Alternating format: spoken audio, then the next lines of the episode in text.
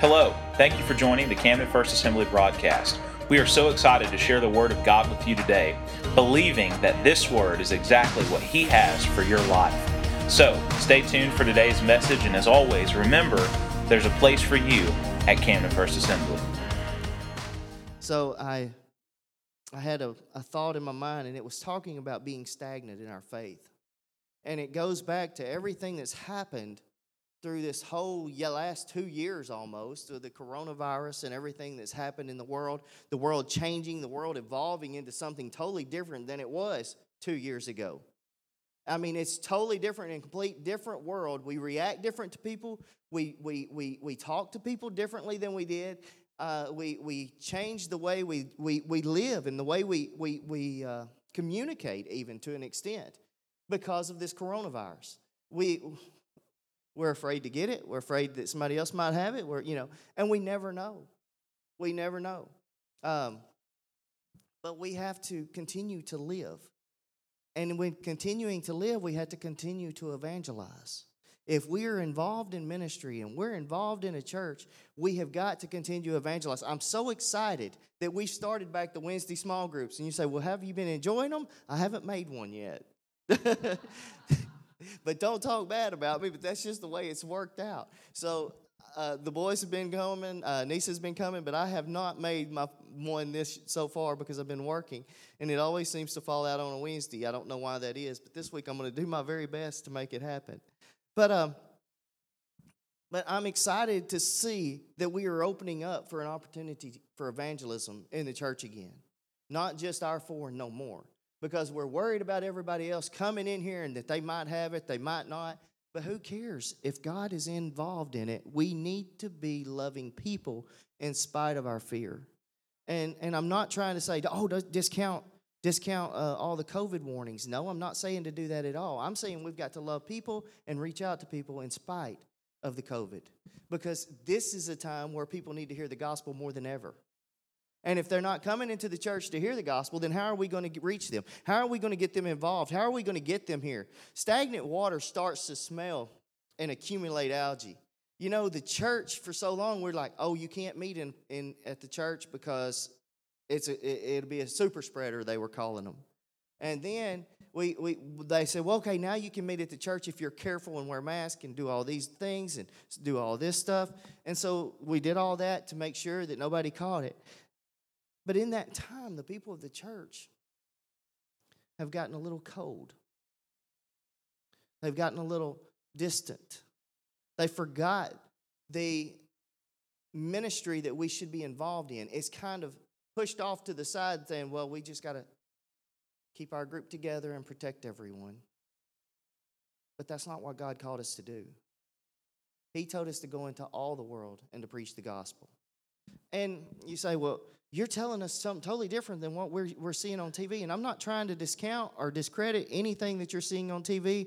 I'm just saying that our job is not to sit at home and not be involved in ministry anymore. Stagnant water starts to smell and accumulate algae and grow mosquitoes. Can you put that picture up, or was you able to get it on there? Flowing and not stagnant. There it is. Y'all know this. Y'all probably seen this very picture. It's on the River Dump Road. I took it. Nisa took it for me this morning, and that's pretty nasty water. Who wants to go get a cup of that? Exactly. Flowing, not stagnant. I should. Uh, it should. We should be like a river of living water, flowing, uh, not stale and stagnant or still. Uh, but what are some of the problems with stagnant water? For one thing, it'll, it'll stink. I remember one time when I was a kid, our field flooded. And Daddy has a pond, or had a pond, and and and a, we had Chicken Creek. Now, many of y'all have probably heard of Boggy Creek. You know, there was movies made about it. It was called The Legend of Boggy Creek. And anyway, Boggy Creek is a uh, Chicken Creek is a subsidiary that feeds into Boggy, and uh, and I lived right on Chicken Creek growing up, and um, it flooded between the pond and the house. Well, when all the water receded, and the pond went back to the pond, the creek went back to the creek, there was all kinds of water between it. But the ground was so saturated from the flood that the water had nowhere to go. So it sat out there for months and on top of the ground and stagnant and stunk. and the cows, when they would walk in it, they'd bury up to their hocks on it, and, and we had to go out there and uh, and, and, and pull cows out, and I, every calf that was born during that time was born in that slosh mess. And so we would get out there and, and have to pull them out, and it stunk. The mud literally stunk. Y'all know what I'm talking about? Can y'all smell it? Exactly. It stinks, don't it? You can smell it with me because it's a memorable smell that we can relate to. Oh, that stinks. That's stagnant. That's that's gross. The world's starting to see the church that way because we have become so stagnant and smelly and gross that we're not effective for the kingdom of God, and we're not reaching out and loving people the way we should. And I think that we are missing the mark by doing everything that we're doing and not having the, the passion for people and the lost at this time and this age of the way the world is going. We have all been in that state of stagnancy, just sitting around and not doing much spiritually, and not a lot of growth, not a lot of forward motion, or of stepping out of my comfort zone or my current zone, or in a place of sitting still, stewing and complaining. Anybody know what I'm talking about? We start to get kind of nasty and gross, a lot like stagnant water. God will impress on us that we need to get moving and stop sitting spiritually idle. We who cannot sit spiritually idle and make a difference for the kingdom of God. The church as a whole cannot sit idle and not make a difference for the kingdom of God. What we have done is become so stagnant and still and, and, and unimportant to the world. Stagnant water spiritually and it uh, uh, can affect every one of us. Water stagnation occurs when water stops moving, stops flowing, and can be a major hazard. Stagnant water is gross. It starts to get cloudy, it's discolored, stinky, grows bacteria, and makes feeding and breeding ground for bugs and parasites. We can become stagnant spiritually too with the same similar effects. Things can start to become cloudy and unclear. When we become stagnant, we need to cons- a constant clarification. The answers and the directions don't always come easy in this, this state of, of stagnancy. Things can also become somewhat unclear or cloudy and appear abnormal when we become stagnant. We can sometimes get a sense of that something just doesn't look or isn't right or isn't the same as it was before. Today, we come to church and where we were, we're running large numbers in our congregations now, we're not running as many. And one of the things that brought me and clarified this for me this week was Madison went to a concert in Fayetteville this weekend. She was up there with two of her friends, and uh, they had a, a great time. They were there. They had a wonderful time at the concert. seventeen thousand people there.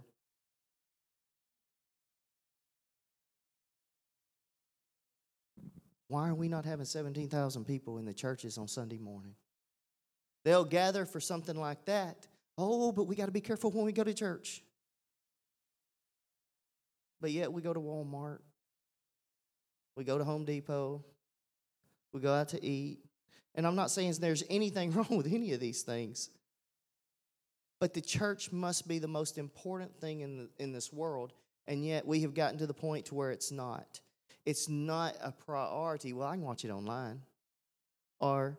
And I'm great. I think it's wonderful that there's a lot of people that's online. There's a, and Madison was sharing with me. She rode back with me. Uh, we went to eat last night for Nisa's birthday. By the way, today is Nisa's birthday. So uh, we went out to eat last night with some friends of ours and, uh, for her birthday over in Hot Springs. And Madison rode back to me, and I dropped her off in Arkadelphia. And she was telling me about the. Uh, she was telling me about the. Uh, the way the concert went and everything. And I forgot why I started that. Stagnancy promotes bacteria and spiritual growth.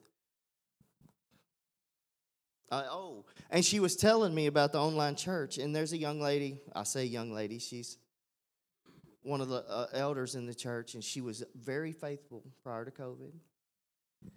And she has um, asthma and some other health-related issues. So she's not been out of the house since COVID started.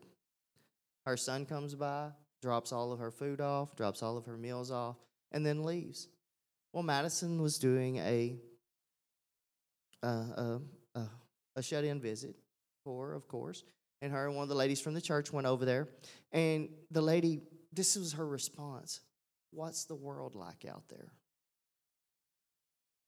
What's the world like out there? What broke Madison's heart? She's like, it's pretty much the same as it has been. You know, she's just kind of being cheery and, and happy. But it broke her heart because she was trying to understand this lady has not been out of the house since this all started. And here she is. She has no idea of what's going on except for what she sees on T V and what she sees on the radio. Here's on the radio. And her son tells her and shares with her.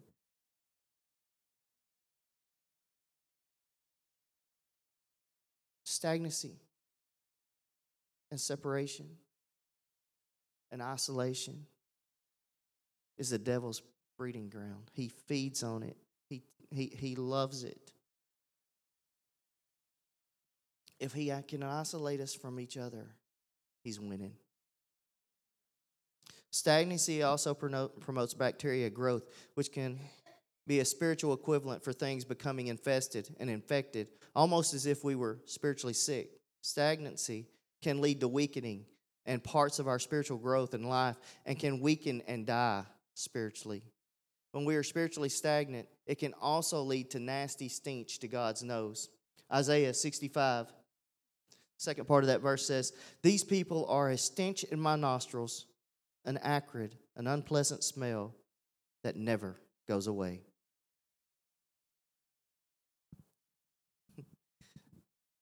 I don't want to be a stink in God's nostrils. And just as I drew your attention to the smell that you could already smell a while ago, that is the way it is when God smells our sin and our unbelief and our lack of trust. Additionally, just like stagnant water attracts bugs and parasites, a stagnant spirit will also invite unwanted intruders. Spiritual stagnancy invites apathy, negative attitudes, unchristlike, and sinful actions. God does not want us to become spiritually stagnant. It will come about at the time that I, uh, Zephaniah one and twelve, there it is. Uh, it will come about at that time that I will search Jerusalem with lamps, and I will punish the men who are stagnant in spirit, who say in their hearts, the Lord will not do good or evil.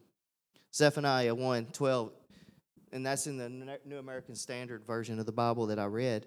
But what I want to point out there is, we have people in the world today that says, well, there is no God. And they'll say it on the news. Have y'all heard it? I have. And they'll say it on the news, and they, and they believe that in their hearts. But the Bible says only a fool says in their heart there is no God. So whenever they start talking like that, I'm I'm immediately, well, that's a fool. Because he admitted it on his own. I didn't have to, I didn't have to judge him. He said it on his own. Now, when someone says things like that, does it quicken your spirit? Man, it does me. Gosh. I have a, a guy that I went to high school with, and I've probably talked about him before because it really bothers me uh, that he just believes that we need a crutch to live on. That's the reason we have Christianity. Y'all know, have y'all ever met somebody like that? That he believes that Christianity is nothing more than a crutch because you have to have a reason for people dying. When people are lost and, and, and they die, you have to have a reason for it. And that's the reason we have Christianity. And that's the way he explains it. He lost his wife to cancer. I sent him a message on Facebook. We went to high school from the time we started kindergarten to the time we graduated. And now he's doctor. And so I sent him a, uh, I sent him a message. I said, hey, Brian, Brian, I want you to know I'm praying for you. He goes, okay, whatever. In his heart and his mind, he did not understand that. He cannot fathom it. Very educated, smart man. But he has educated himself to the point to where that he's reasoned away God. And it happens in our in our in our colleges more than we even want to know or understand because we've seen it. Uh, you're stale. Revelations three and sixteen. Y'all know the scripture. It says that if uh, we are not hot or cold, God will spew us out of his mouth.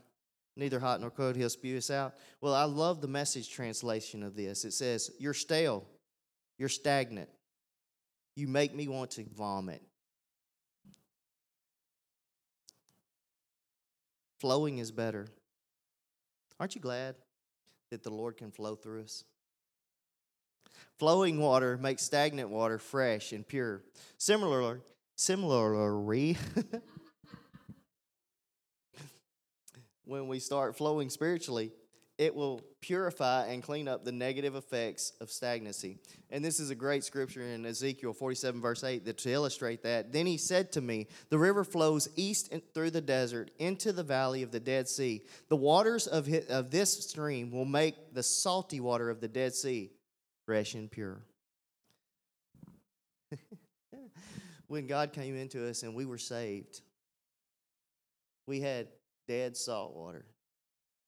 But he began to flow through us and flush through us, and then our water was made pure, just as it was at the Dead Sea by the stream coming in. Aren't you glad that we are made anew this morning through the blood of Jesus Christ?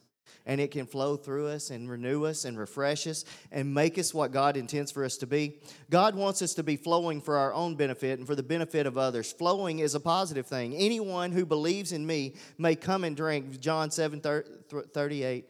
Uh, anyone... who believes in me may come and drink, for the scripture declares, rivers of living water will flow from his heart.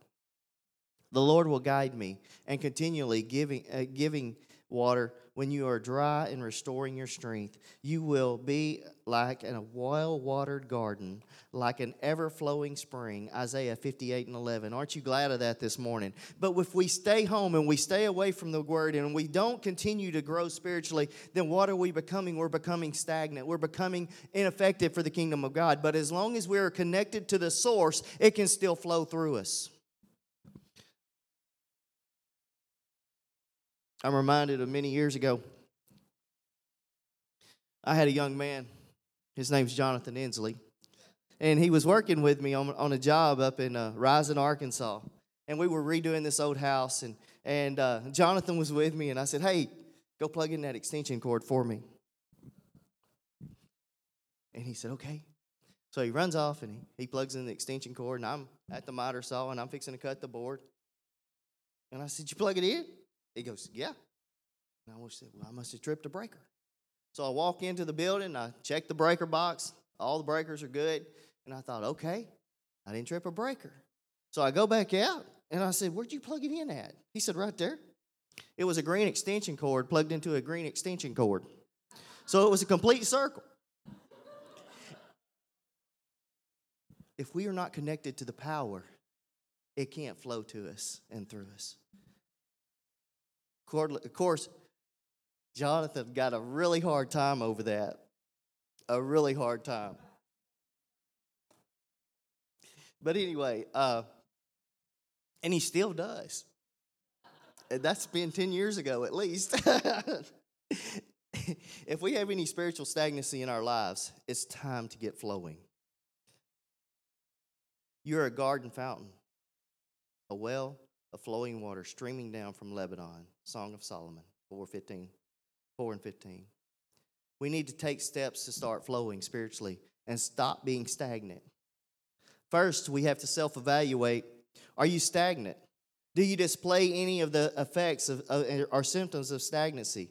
Then remove whatever is causing the stagnation. You got to check for clogs. What's keeping the water from flowing in your life? Because I was reading a An illustration, I didn't put it in my notes, but I guess I'm going to go ahead and share it anyway. I was reading an illustration where a guy's uh, culvert got stopped up, and he didn't go out there and clean it immediately.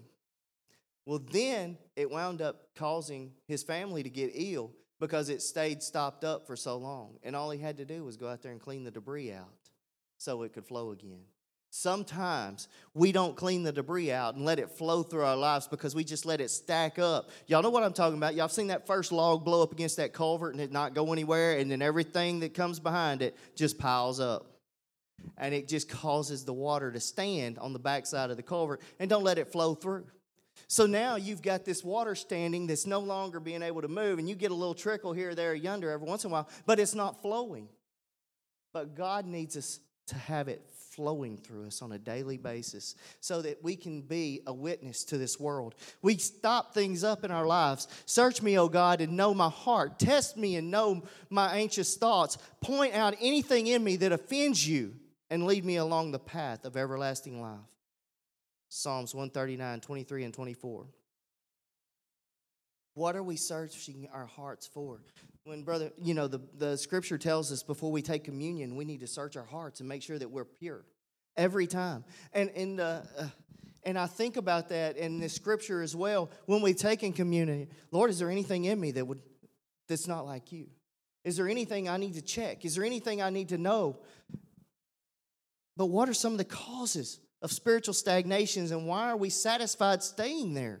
Why are we satisfied with leaving the log up there so it's holding all the water back?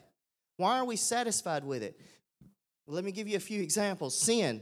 Hebrews eleven and twenty-five says, choosing rather to suffer affliction with the people of God than to enjoy the pleasures of sin for a season. Well, there's pleasure in sin. So we don't want to clean it out because we want to, this is fine. It is for a little while. Well, the scripture says it's for a season. But then there comes judgment. Then we also have weariness. Has anybody ever got tired and worn out working for the kingdom of God? Have you ever got so disgusted and weary? We had, when I was youth pastoring at Bearden, we had three funerals in a week's time. One of them was the deacon's wife. One of them was the mayor's wife of the town. And one of them, uh, I can't remember who the third one was. But we had three funerals the same week, and you talking about emotionally drained. When you're ministering to people, I remember walking into, we left one house where we went after service on a Sunday night to pray for this individual. And we went into her house, and we prayed for her, and we left her house and said, oh, we got to go to the hospital. Somebody's there. And we walk into the hospital in Camden, Arkansas. It's me and the pastor and one of the deacons. We walk in, and a gentleman meets me at the door and said, she's gone. I said, oh, no, no, no. She just had a heart attack. And it, I was stopped in my tracks, literally. I was prepared to pray for the lady, give her a nitro drip, and let her come home. That, in my mind, was what was going to happen, okay? But when I walked in that door, he hit me with the fact that, and I mean, I walked through the double doors. Y'all know how it is set up over there. And he said, she's gone. I wasn't ready to minister that way. I turned around and walked right back out the same doors I came in and stood up against the wall and said, God, I wasn't ready for this. I'm not telling you anything. I'm not ready for this. I was not ready for what I walked into. The other la- she passed away that night, and the other lady passed away about three o'clock in the morning. And we had prayed for both of them the same night that God would heal them. And we prayed all the way driving there. And I thought, dear Lord, why? That week was an emotional tra- uh, train wreck trying to deal and hold a positive attitude while you dealt with the loss of those loved ones. If you've never been in that situation where you're in the pastorate position and you're trying to minister to people that are hurting, Sister Rita, you know what I'm talking about. You know the pain that goes through that, and the, and you feel every emotion they do and with them, and it's why. What are some of the causes of spiritual stagnation? And we're back to weariness. Galatians six and nine says, let us not become weary in doing good. For the proper time, we will reap the harvest if we do not give up. That is the reason we have to keep it flowing through us, is we will reap the harvest if we refuse to give up. Another one is unforgiveness. And we've heard it said many times, unforgiveness is... is uh, like drinking poison and hoping the other person dies. Because unforgiveness is within our heart. It's our it's within our spirit, and we can't get rid of it. And Mark eleven twenty-six says, but if you do not forgive, neither will your Father in heaven forgive your trespasses. How can he forgive you if you can't forgive others? We have got to live with a spirit of unforgiveness in our lives. All right, with the spirit of forgiveness in our lives. I said it backwards, sorry. bitterness. Job twenty-one and twenty-five, another, uh, another person dies in bitter poverty, never having tasted the good life. We can die and never have enjoyed the pleasure of being in pr- the presence of God. We can die being bitter at a world that is hateful and mean. And how many of you have been cut off in traffic this week? I was on the phone with my sister, and she said, that's the second time this morning. I said, well, maybe you need to slow down. But we can we can have this attitude where the world's out to get me, but is it? Are we living in such an aggressive, angry spirit that we are missing the point of what everyone else is doing? And we just see it as an attack on us as individuals. You say, bitterness is a poison as well as unforgiveness. And we can be so bitter and angry at the world that we quit living. We quit enjoying life. We don't have the presence of God resting in us. And that is another log blocking the culvert so the water can't flow through.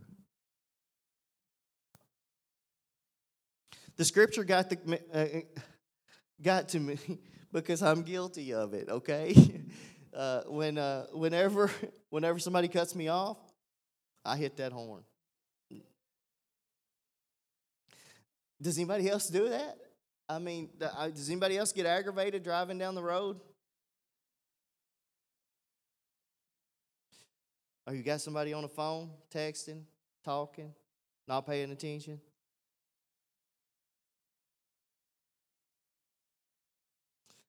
And we can't just get our flow from anywhere. The flow has to come from God. You don't have to be flowing of one accord, our own accord. We are a channel. We are a, a, a, a river that God can flow through. God can cause us to flow and gush forth again if we allow Him. You, the church can flourish again, but we have to open up and move the, uh, the logs out from and from the culvert so the water can flow. You caused the springs and streams to gush forth, and you dried up rivers that never run dry. Psalms seventy-four and fifteen. Then, when you get your flow from God, you can use what's come through you to flow out of you as well. In other words, we have to pay it forward. We've got to be able to show the love that other people showed us. I still remember the day That uh, that I got saved. I know it's been forever ago. I turned forty-seven this week, and it was when I was five. And uh, we was at the old church at Falk, and a man by the name of David Morris was my Royal Ranger leader. And he gave the devotion at the end of the Royal Ranger class, and he said, does anybody want to be saved? And I raised my hand. And there was an old fellowship hall on the side of the sanctuary that you opened up the side door to come into the sanctuary right by the altars. And uh, Brother uh, Aiken was the pastor. Roy Aiken was my pastor at the time. And Brother Aiken was doing the Wednesday night service, and David walked in, and he said, excuse me, I want to interrupt this service. This young man wants to get saved. By this time, I'm embarrassed as I could be. He done walked out and stopped the service. But then every person in that church came and gathered around me and put their hands on me and prayed for me that night. And I felt like the most important person in the world when I got up from that altar because they stopped the service to pray for me. I was important enough for them to invest something into me that moment. And today I stand here forty-two years later thinking I was important that night, and God still thinks I'm important today. We have to be able to let the Spirit flow through us. We have to be able to be able to minister even when we're not feel like ministering. Does that make sense? Have you ever been there?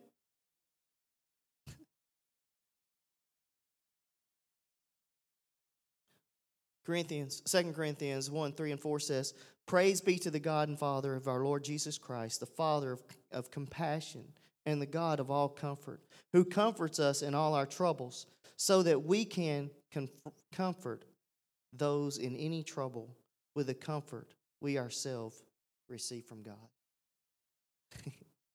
I remember another investment in my life was a man by the name of Don Norton. When I was nine years old, Brother Don Norton was my pastor. And uh, and we were, he drove a school bus because the church didn't pay him enough to be able to afford to feed his family. So he drove a school bus full time and pastored the church. Well, he was ministering to the gentleman that ran the bus shop, and Brother Roy. And he went over to Brother Roy, and he'd go over there every day, and he'd meet with him and and, uh, and pray with him, and they'd drink a cup of coffee together, and he'd go on. Well, he won that whole man's family to the to the kingdom by ministering to him and just spending time with him on a daily basis. And he come back and preached his funeral when he passed away. But Brother Don, when I was on my recess one day, he was over there. And uh, I saw him. And I run up to the fence, and I was just going to speak to him. And I said, hey. You know, and, and so not only did he come and talk to me, he spent my entire recess until the bell rang, visiting with me and just talking to me, asking me how my dog was. You know, and in in a, unimportant stuff. But I remember the conversation we had because he made an investment into my life. And it was just a simple conversation, but it, be, it was letting Jesus flow through him in a point to where that even today, he don't remember that conversation we had, but I do. And he don't like for people to me to remind people that I was nine when he was my pastor either. So he's like, you, you could have went all day without saying that. Scripture states that we should be flowing rivers of living water, not dead water, not gross, nasty, stagnant water. You should be flowing out unmoving or, un, or standing water. Flowing means active and requires purposeful activity. When you pull that, when you undo that culvert and you pull that log back and you, the water begins to flow, the first thing you see is all this nasty junk just pile through it, just as fast as it can go. And that, that that that when that water gets through that culvert, then it starts to clean up, and you have this refreshing water come behind it. And you don't mind drinking that clear water that come behind it, but you sure don't want to drink that nasty water that flowed out at the beginning. Now, how many of y'all ever drank out of a creek when you were a kid? I mean, I'd have, I'd have died of thirst if I didn't drink out of creeks when I was a kid. Now I wouldn't do it at all. But uh, but uh, but it, it's just totally different than it was then for some reason. But yeah, we there was many times we'd be out running around in the woods and we'd just have a bottle with us and we'd t- catch a bottle full of water and turn it up and drink it. But uh, anyone who believes in me, John seven and thirty, thirty-eight says, anyone who believes in me may drink, come and drink. For the scripture declares, rivers of living water will flow from his heart. Aren't you glad that you can have those rivers of living water flow through you today? Therefore, go and make disciples of the, all the nations, baptizing them in the name of the Father, the Son, and the Holy Spirit. Teach these new disciples to obey all the commands I have given you, and, and be sure of this. I am with you always, even to the ends of the age. Matthew twenty-eight, nineteen through twenty. He is with us always, if we'll let him be. But sometimes we push him to the back and we put that culvert in the way and, and co- block that culvert off so that he can't flow through us. Well, not right now, Lord. And then he told them, go into all the world and preach the good news to everyone. Mark sixteen and fifteen. When we were, uh, and I'm going to read a pretty good passage of scripture here out of Deuteronomy six and eight. It says, when we were at Mount Sinai, the Lord our God said to us, you have stayed at this mountain long enough. It is time to break up camp and move on. Have you ever stopped on top of a mountain and just hung out, or a big hill? Anybody ever climbed like one of the, the uh, trails up in Little Rock on Pinnacle Mountain, got to the top of it, and you just stood up there for a while because, hey, I'm here. I'm going to enjoy the view. Y'all know what I'm talking about? Okay. These guys had been camping out. They had been on top of the mountain for a few days, and they were just enjoying the view, but they weren't doing anything for the kingdom of God. They were just stopped. They were stagnant. The Lord said, get up and move. He said, you've been still long enough. Let's go. Go to the hill country of the Amorites and to all the neighboring regions, the Jordan Valley, the hill country, the western foothills, the Negev, and the coastal plain. Go to the land of the Canaanites and the Lebanon, and to the Lebanon, and all the way to the great Euphrates River, look, I'm going all the way, all this land to you. I'm going to give all this land to you. Go in and occupy it, for it is the land of the Lord. I swore to you, swore to give your ancestors, Abraham, Isaac, and Jacob, and to all of their descendants. Go occupy the land. It's ours. He's already given it to us. We just have to go occupy it. We have to go share the word. We have to go share the gospel. We have to be active, not stagnant. We can't stand on the mountain any longer. We got to move. He said, go. It's you've, you've been still long enough. The church has been still long enough. We've got to get up and move. We can't stand on the mountain of our salvation and say, look, I have arrived, because you have not arrived until you get to heaven. We have a job to do until we get there. So we got to keep, we got to go.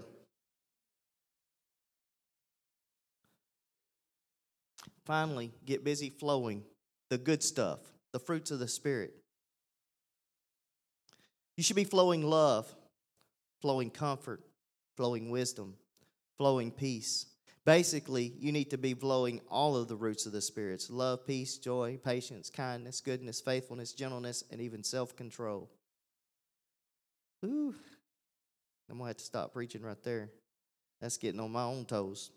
But the Holy Spirit produces this kind of fruit in our lives: love, joy, and peace, kindness, goodness, faithfulness, gentleness, self-control. There is no law against these things. Galatians five twenty-two and twenty-three. There's no law telling us we can't be nice to people. Yet.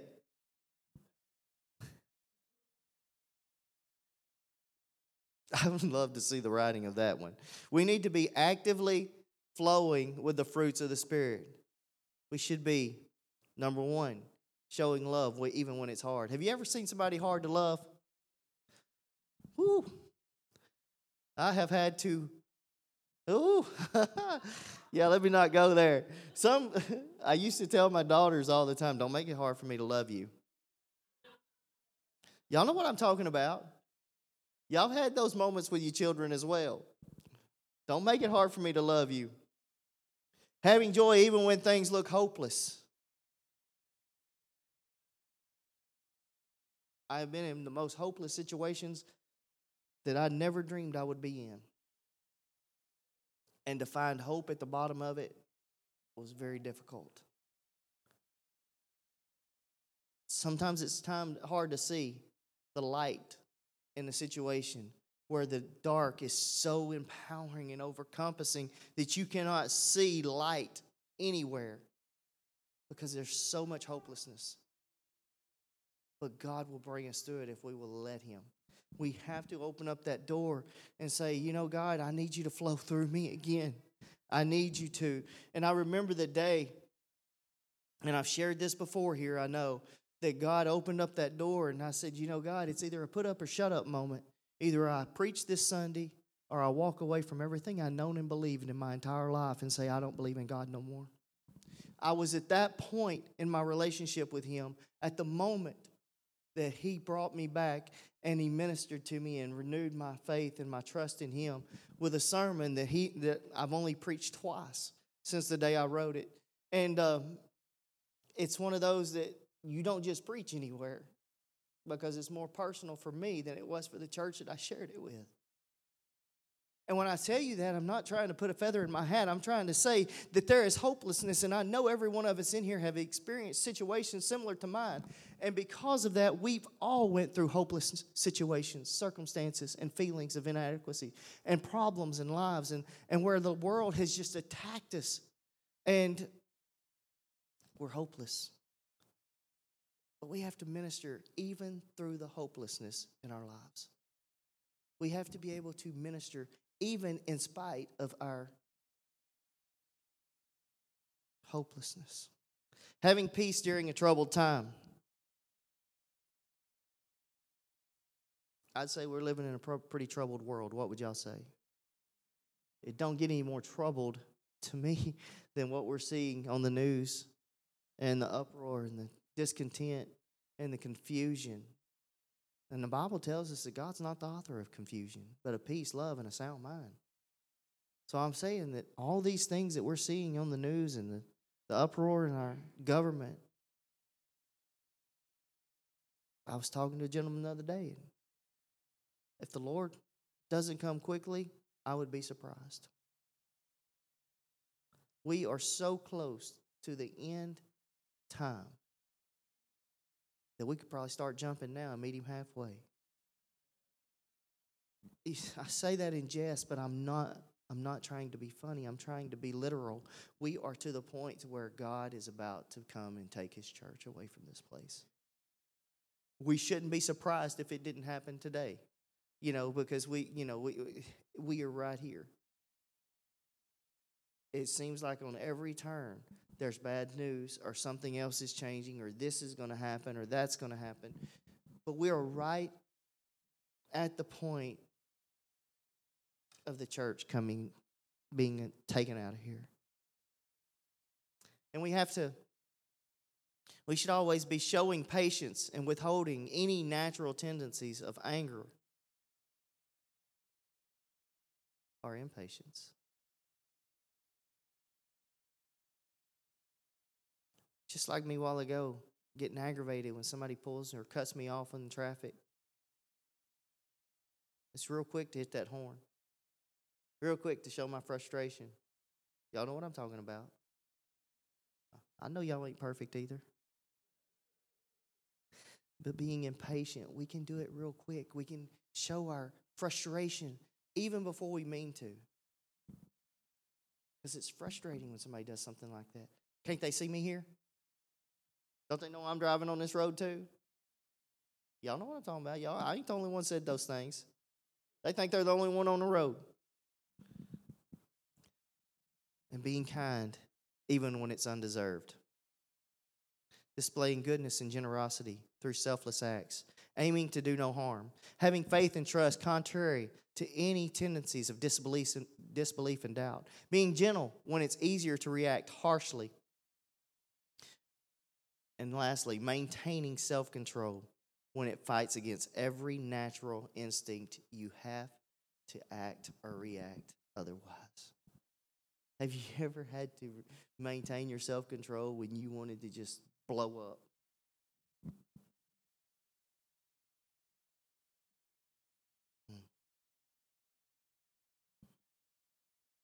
O'Shea, you back there?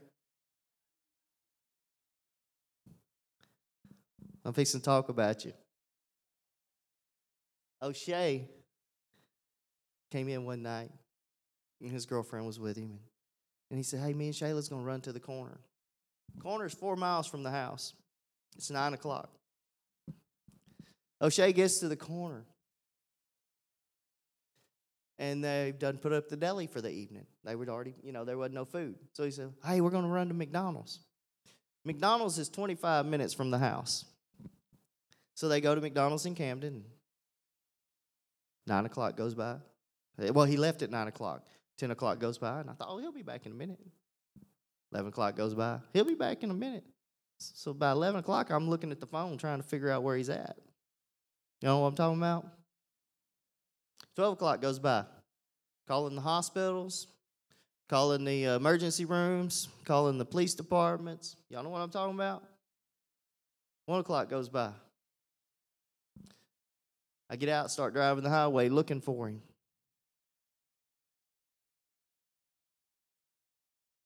two o'clock, we get a phone call. Hey, we were out at Locust Bayou. We didn't have no signal. Visiting his family, her family. I was frustrated, to say the least. Y'all know what I'm talking about? Did I want to be angry and upset? Oh, yeah. I didn't. Nisa did. I was like, if I go off on him tonight, because of the situation and the circumstances I feel in my spirit, I'll push him away. So instead of causing the problem in the, that I could have caused that night by being angry and throwing a fit, I just said, go to bed. We'll talk about it tomorrow. By that moment, I had calmed down. And I said, son, don't ever do that to me again. I said, it's not against you, but when I've been in the circumstances where I didn't know where my daughter was at, every memory, every feeling, everything that happened that day come rushing right back through me just like the moment it happened. Was it his fault? No. Was it his, it was it was just my feelings. I could have lost it that night. Not because of the way the just I was aggravated because he should have let me know where he was at. And he's done really well since then. That's been several months ago. But, you know, it's one of those things that he didn't understand how it was going to affect me.